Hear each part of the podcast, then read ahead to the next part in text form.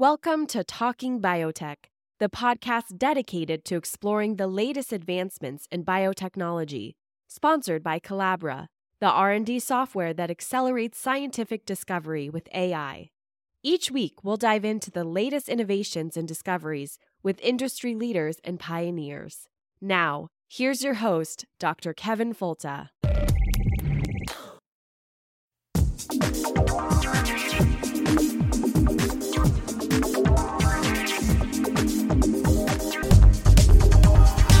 Welcome to the Talking Biotech Podcast. It's the weekly podcast about agriculture and medicine with an emphasis on biotechnology and the good things we can do for people and the planet.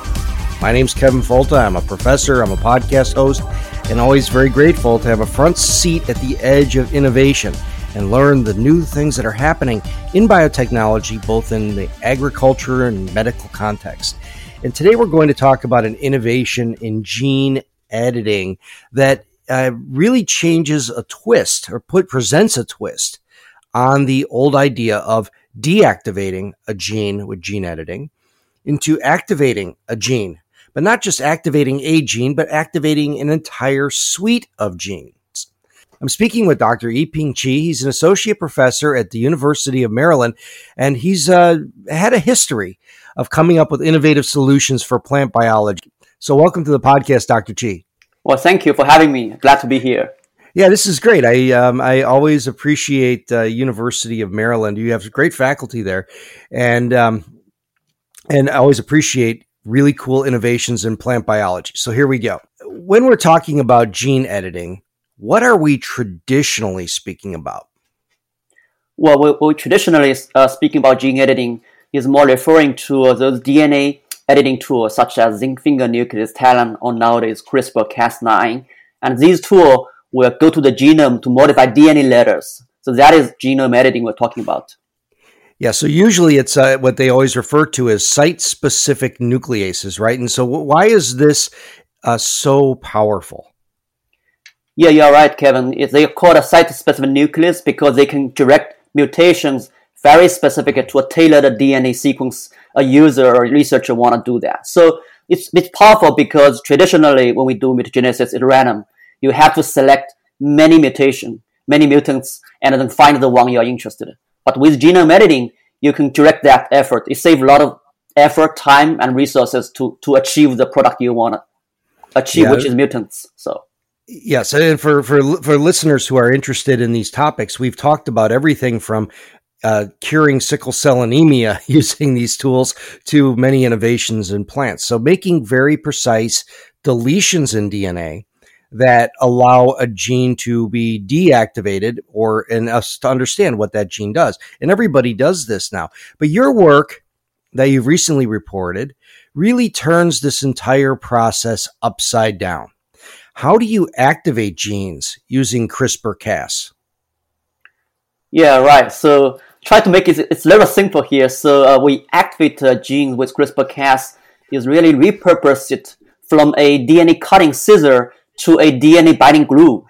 And then we attach useful things to the glue so that they can, they can bind to the promoter, which is a leading DNA sequence ahead of a coding sequence of a gene, let's say. And then that's going to recruit more proteins, which are activator, so that they can turn on the genes. Yeah, so we, we know something about the proteins that are required for turning a gene on. And this is really just a, and correct me if I'm wrong here, but you're taking the Cas9 protein and giving it the instructions to bind DNA in a very specific way. But you've added to the protein uh, domains that recruit the activating proteins from the cell. Is that correct? That's correct, Kevin. This is exactly what we have done. However, to achieve that more efficiently, you have to do some kind of engineering to test a lot of components to make it work perfectly. So, well, what kind of engineering do you have to do? So, what we have been primarily focusing on is really to test a bunch of uh, activators which are known to be able to turn on genes uh, in their native context. And then we take those things attached to a, a Cas protein and we also try to attach to the guide RNA through RNA protein interaction. But in short, we were able to test different recruiting strategy, different uh, activators, and ultimately we combine, compare all of them to benchmark a strategy we call CRISPR Act 3.0, and which result very uh, promising, very high efficiency activation. Well, maybe the more fundamental question is why would we want to turn on a gene, or let's just say an entire suite of genes? What are some reasons why that may be necessary? Yeah, that's a good question. So, uh, traditionally, we always interested uh, in about uh, knocking out genes to find their function. But however, if we are thinking about uh, especially uh, engineering better crops, and that's a limited option if we only are going to knock out, make mutation on genes, right? So, so on the opposite, if we can turn on genes, so many genes are already doing very useful, wonderful job in their position. So I always think about genes are just individual in society. So if we can really make more output of those genes, good ones, and then we can really uh, turn around to make better crops. In this case, because I'm really a plant biologist, I'm thinking about how can we how can we make better crops. So, and and maybe what are some good examples of that? Like what what could you do to make a better crop using activation strategies? Yeah, so there's a lot of examples. For, uh, for one example, for example, is a, a priming defense response, and many genes we know are very important. Uh, they turn on uh, upon pathogen attack. So what we can do is we can uh, prime defense by activate by activating certain genes ahead of a pathogen infection. This is just one ex- example. Another example could be uh, we are very interested in a certain uh, secondary metabolite, either for nutrition of or again for defense response to you know a fight against the bacterial pathogen, let's say.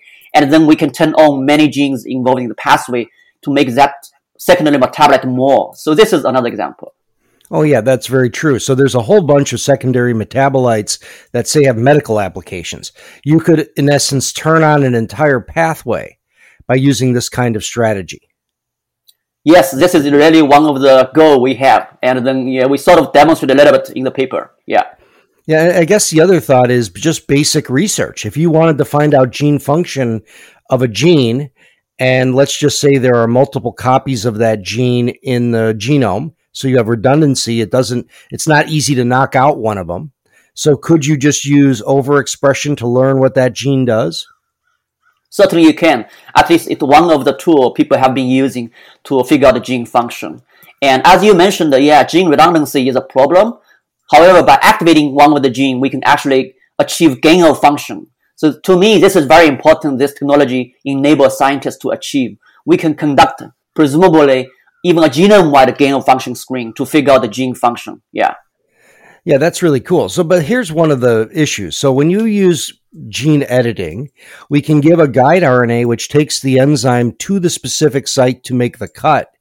But if you're trying to turn on genes by, you know, as you say, adding this enzyme, which is the glue that takes the activator sequences to specific places, how do you instruct it to go to so many different places to do its job? Well, that's a good question, Kevin. So fundamentally, uh, it still works as CRISPR-Cas9 when it's being used for genome editing. Still rely on two components. One is Cas protein, another one is guide RNA. They work together. However, the trick, the caveat is in this activation system, we sort of deactivate the Cas9 protein by introducing specific mutation to Cas9 so that it lost its nucleus cutting activity. So in that sense, it can only bind, still guided by guide RNA, to bind a DNA sequence such that it only can bind, cannot cut. That's how we can really sort of harness the system, become a homing mechanism, homing system to, to target the DNA region specifically. But you're talking about multiple DNA sequences to as targets. So how do you get it to go to six different places? Oh yeah. So of course, when we design one guide RNA, it can only go to one location because we want to design very specifically. So if you want to target, let's say six different genes, you have to express them at least six different guide RNA. And we have a system which allow very smooth way of construction of them into a vector to deliver. So we call the multiplexed uh, construction system. So in this sense, uh, is multiplex genome act, uh, gene activation. We're speaking with Dr. Yiping Chi about multiplexing gene activation through a semi disabled and re enabled Cas9 enzyme in plants. it's uh, really clever stuff. Uh, this is the Talking Biotech podcast, and we'll be back in just a moment. Hey, podcast listener. Do you know the important power that you have as a science enthusiast? Don't just think of yourself as a consumer. Understand your critical role as an amplification node.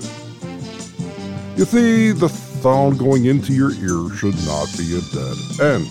Your consumption of scientific information should be an important node in a complex web of dissemination.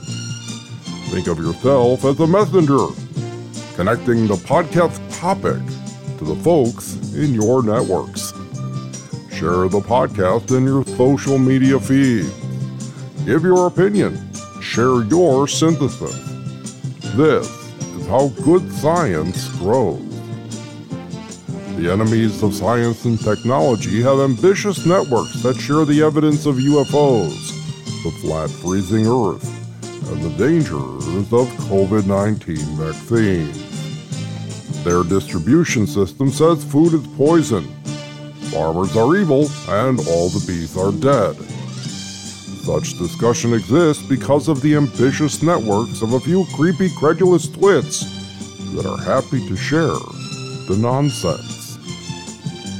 But there's a lot more of us than there are of them. Exploit the power of your networks to talk about technology and how it is consistent with your most deeply held values. Understand your family and friends' concerns. And share how new technology can address the issues they care about. Remember that 70% of people are getting their flawed and bogus information from stupid social media. Counter it early and often, sharing the information you trust and find compelling. Now remember, we don't have a problem with innovation. We have a problem with communication. And getting innovation to application happens faster when you become part of the discussion. Now back to the Talking Biotech podcast.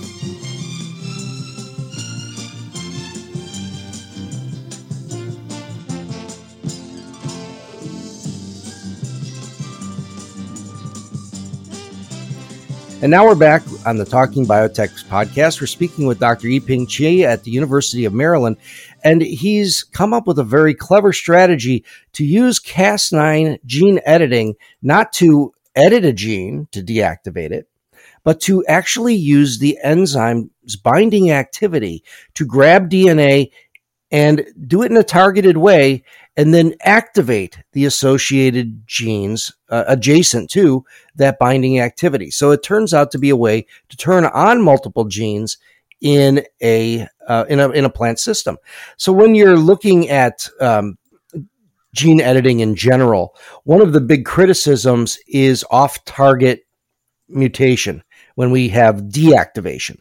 And so, do you know about off-target activation?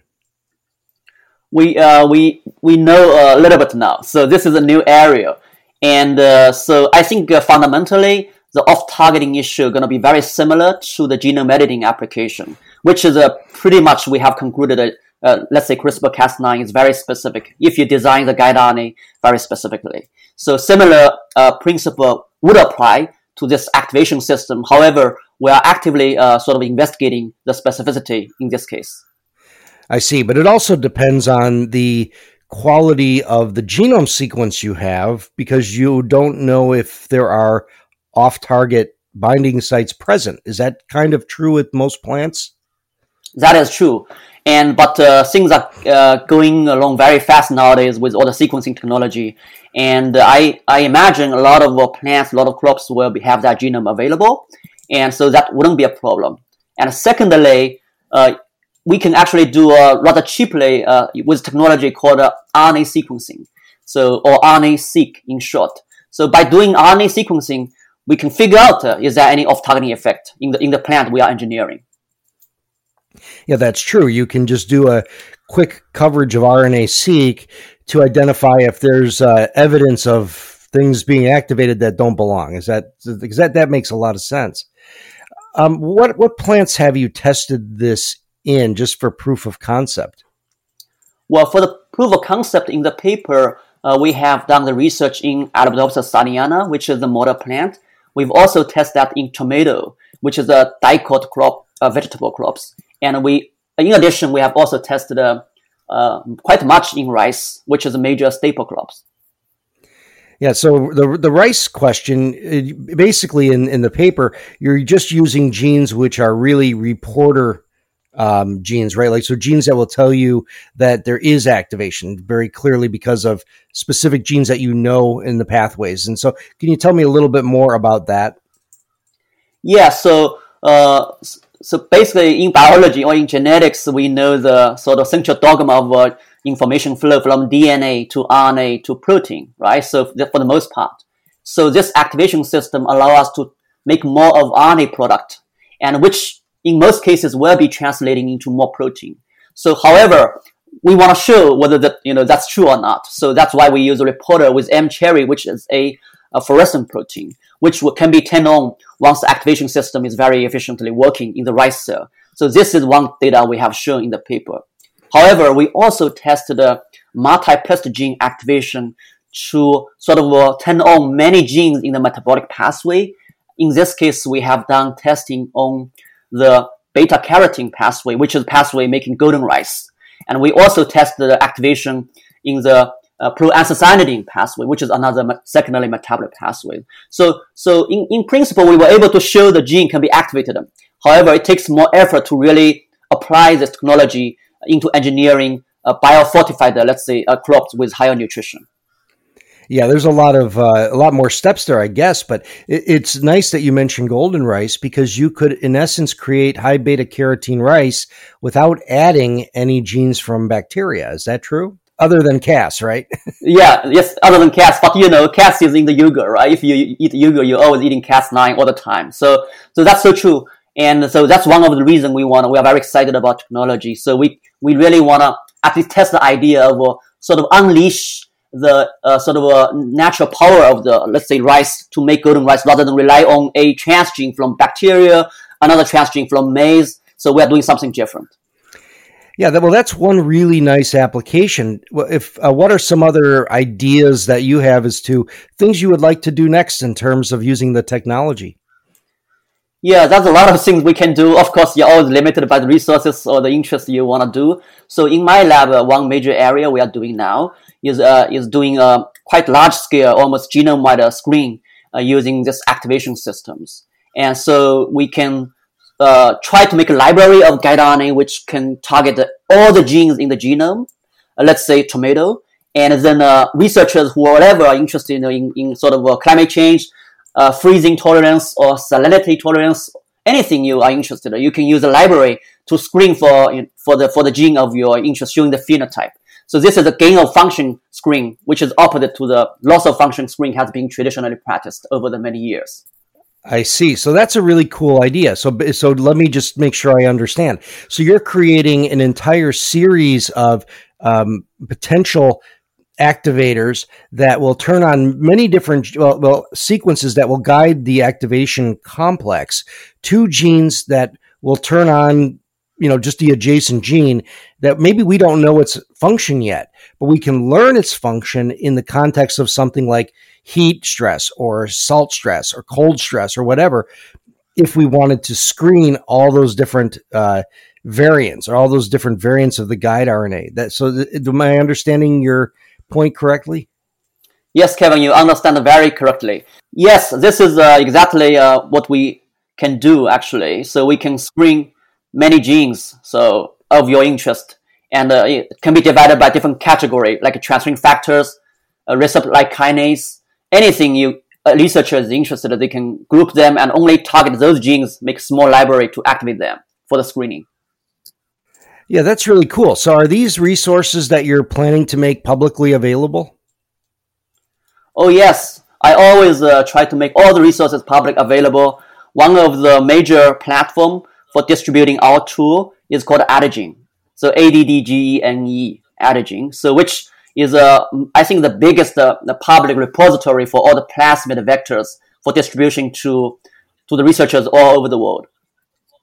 Yeah, so that's uh, that's under addgene, addgene.com, I think is where you find or the addgene.org. If you search Addgene yeah. and my name Yiping Qi, Y-I-P-I-N-G, Q-I, you will directly uh, get to the webpage of my lab's uh, plasmid, including this tool we're talking about today. Oh, that's really outstanding. Well, thank you very much. Well, what, what do you think is the, how much activation do you get though? I mean, is it increasing the expression of a uh, adjacent gene twofold or is it a hundredfold?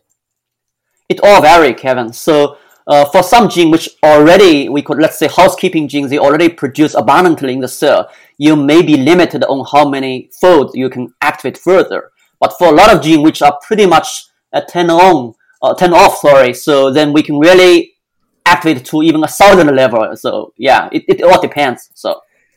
Yeah, I, I just was curious about that because that was always one of the uh, problems with the previous activation approaches, or one of the limitations, I should say, of the previous activation approaches. And and so, what's next? Is it really just application, or do you think you'll continue to try to make the tool better? Yeah, we will continue to make the tool better. Uh, one area we are uh, working on now is how can we use uh, AI or should I say machine learning to to help us to design better guide RNA to achieve more robust activation. As you mentioned, earlier system wasn't very good, right? So, so this is one area I'm working with collaborator, uh, which is actually funded by National Science Foundation. We are trying to uh, define which kind of rule, which again the machine learning can you know look at data can help us ultimately come up with the best design you know, of guide RNA for each individual gene so that we can achieve the best outcome of activation. So, Dr. Chi, thank you very much for your time. And I should mention that when when people search for you, it's uh, Yiping Y I P I N G Qi Q I. When people want to learn more about the tool and maybe even get in touch with you, where would they look? Well, they can. Uh, there's more, uh, multiple ways. They can even just search my Google my name Yiping Qi, and I also have my personal lab website which is qilab.weebly.com, and that that's a lot of information there. And uh, yeah, they can also go, go to Google Scholar, uh, search my name to find my publication, including this one. And this was a paper that was published in Nature Plants in 2021. So you can actually find this one. This is uh, the June 24, 2021 Nature Plants. So, Dr. Chi, thank you so much for joining me on the podcast. I really appreciate the work you're doing and how it can really aid not only the research community, but potentially have big roles in solving problems in agriculture. Thank you for having me, Kevin. And as always, thank you for listening to the Talking Biotech podcast. Please write reviews. Um, they really do make a difference because many people are finding the huge numbers of podcasts that are now available, and uh, we're you know competing against a lot of great media. So when they, you write a review, it helps people realize that this is a worthwhile podcast to check out. And I really do appreciate all of your support and your kind letters. And uh, you know, remember always that we stand on the shoulders of giants and we're just trying to drive this forward faster for the right reasons for people and a planet. This is a Talking Biotech podcast, and we'll talk to you again next week.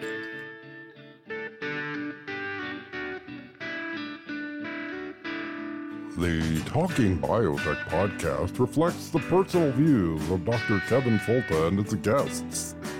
These are not the views of the University of Florida, its faculty, staff, or students. But after all, it is science, so they probably are. But it has to be clear that there is no university affiliation with this podcast, which is a damn shame, but I guess that's how it goes. So feel free to share this science communication effort, recommend guests, and support us with a few shekels over on Patreon. We invest all funds back into promotion of the podcast to widen the audience, enhance production, and expand science communication efforts in many ways. Thank you for listening to the Talking Biotech podcast.